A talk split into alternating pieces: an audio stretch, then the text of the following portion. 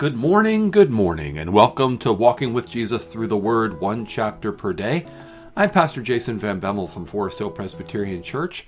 It's day three forty-nine of our three-year journey through God's Word, and we come today to Judges chapter thirteen. Let's pray. Father in heaven, thank you so much for the gift of another day and for the gift of your Word. Father, we can't thank you enough for condescending to speak to us, to give us your word in written form so that we can know you. We can come to salvation in you. We pray that you would teach us, show us yourself, and grow us today. We pray in Jesus' name. Amen. Well, Judges chapter thirteen, you can see the heading there, the birth of Samson. We're beginning the story of the most famous judge of them all. Uh, the most famous reindeer of all is Rudolph. It's Christmas time. Uh, the most famous judge of all is Samson, um, known for his long hair and his tremendously God-gifted fighting ability. So this is the beginning of his story here in Judges thirteen. And the people of Israel again did what was evil in the sight of the Lord. So the Lord gave them into the hand of the Philistines for forty years. Now, there was a certain man of Zorah, of the tribe of the Danites, whose name was Manoah. And his wife was barren and had no children. And the angel of the Lord appeared to the woman and said to her, "Behold, you are barren and have not borne children, but you shall conceive and bear a son. Therefore be careful, and drink no wine or strong drink, and eat nothing unclean. For behold, you shall conceive and bear a son. No razor shall come upon his head, for the child shall be a Nazirite to God from the womb, and he shall begin to save Israel from the hand of the Philistines." Then the woman came and told her husband, "A man of God came to me, and his appearance was like the appearance of the angel of God, very awesome. I did not ask him where he was from, and he did not tell me his name, but he said to me, 'Behold, you shall conceive and bear a son. So then, drink no wine or strong drink, and eat nothing unclean, for the child shall be a Nazirite to God from the womb to the day of his death.'" Then Manoah prayed to the Lord and said, "O Lord, please let the man of God whom you sent come again to us and teach us what we are to do with the child who will be born." And God listened to the voice of Manoah, and the angel of God came again to the woman as she sat in the field. But Manoah, her husband, was not with her. So the woman ran quickly and told her husband, "Behold, the man who came to me the other day has appeared to me." And Manoah arose and went after his wife and came to the man and said to him, "Are you the man who spoke to this woman?" And he said, "I am." And Manoah said, "Now, when your words come true, what is to be the child's manner of life, and what is his mission?" And the angel of the Lord said to Manoah, "Of all that I said to the woman, let her be careful. She may not eat of anything that comes from the vine, neither let her drink wine or strong drink, or any unclean thing. All that I have commanded her, let her observe." Manoah said to the angel of the Lord, "Please, let us detain you and prepare a young goat for you." And the angel of the Lord said to Manoah, "If you detain me, I will not eat of your food. But if you prepare a burnt offering, then offer it to the Lord." For Manoah did not know he was the angel of the Lord. And Manoah said to the angel of the Lord, "What is your name, so that when your words come true, we may honor you?" And the angel of the Lord said to him, "Why do you ask my name, seeing it is wonderful?" So Manoah took the young goat with the grain offering and offered it on the rock to the Lord, to the one who works wonders. And Manoah and his wife were watching, and when the flame went up toward heaven from the altar, the angel of the Lord went up in the flame of the altar. Now Manoah and his wife were watching, and they fell on their faces to the ground. The angel of the Lord appeared no more to Manoah and to his wife. Then Manoah knew that he was the angel of the Lord. And Manoah said to his wife, "We shall surely die, for we have seen God."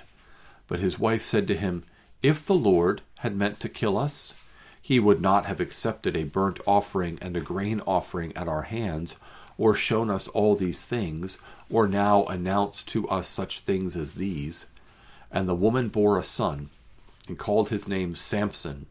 And the young man grew, and the Lord blessed him. And the Spirit of the Lord began to stir him in Mahanadan, between Zorah and Eshtael.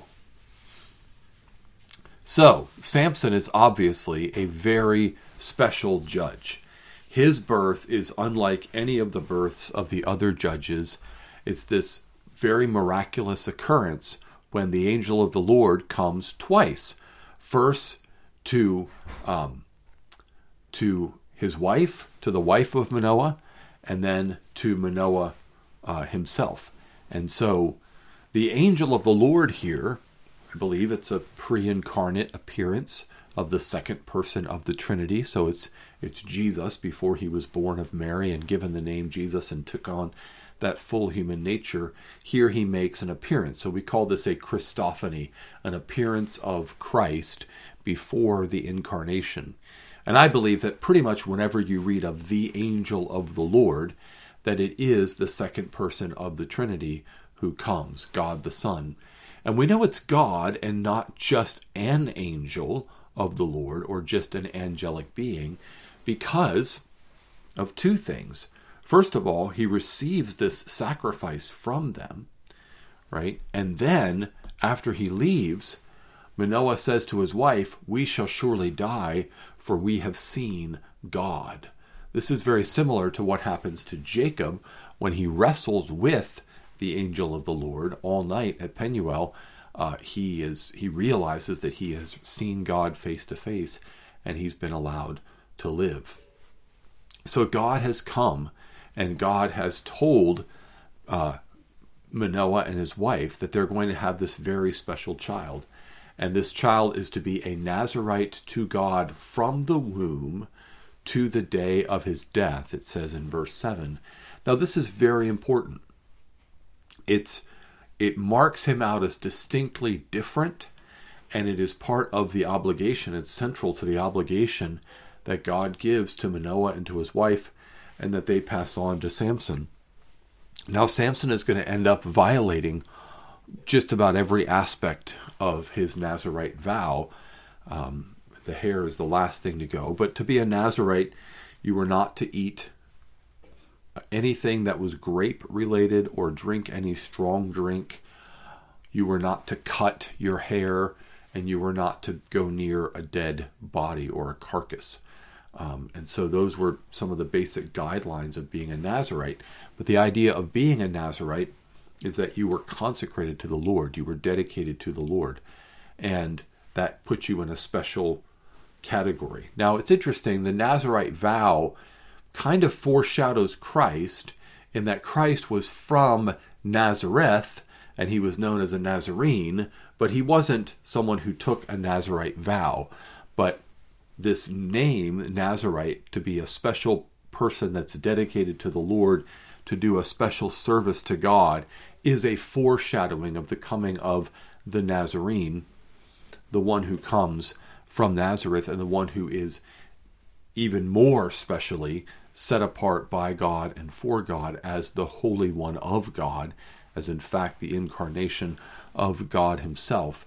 And so Jesus is set apart from conception, when he's miraculously conceived in the womb of the Virgin Mary. Here, Manoah and his wife, they couldn't have any children, so this was a, a miraculous conception in the womb of a woman who had been barren. According to all natural means, there was no hope for them.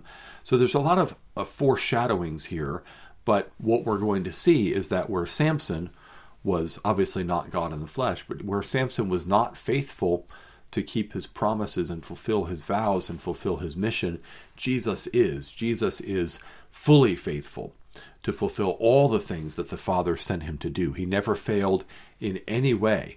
Whatever the Father told him to do, he did. And he said, in fact, that my food is to do the will of him who sent me. So you have Manoah and his wife. They seem to be sincere, honest, God-fearing people, which is rare in Israel in these days. And they want to do right. They want to obey the Lord. And so they have this son, Samson. And we're going to pick up with Samson's story tomorrow as we get into chapter fourteen and see what kind of man this promised child grows up to be.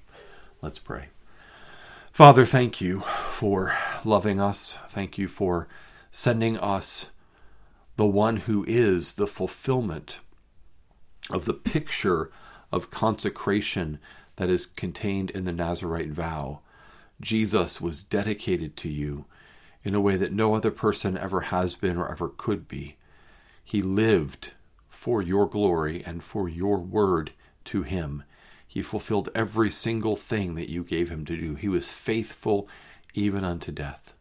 So we thank you for Jesus, our Savior, and we pray that we would walk in close fellowship with him and under his lordship and learn to live for your glory through him.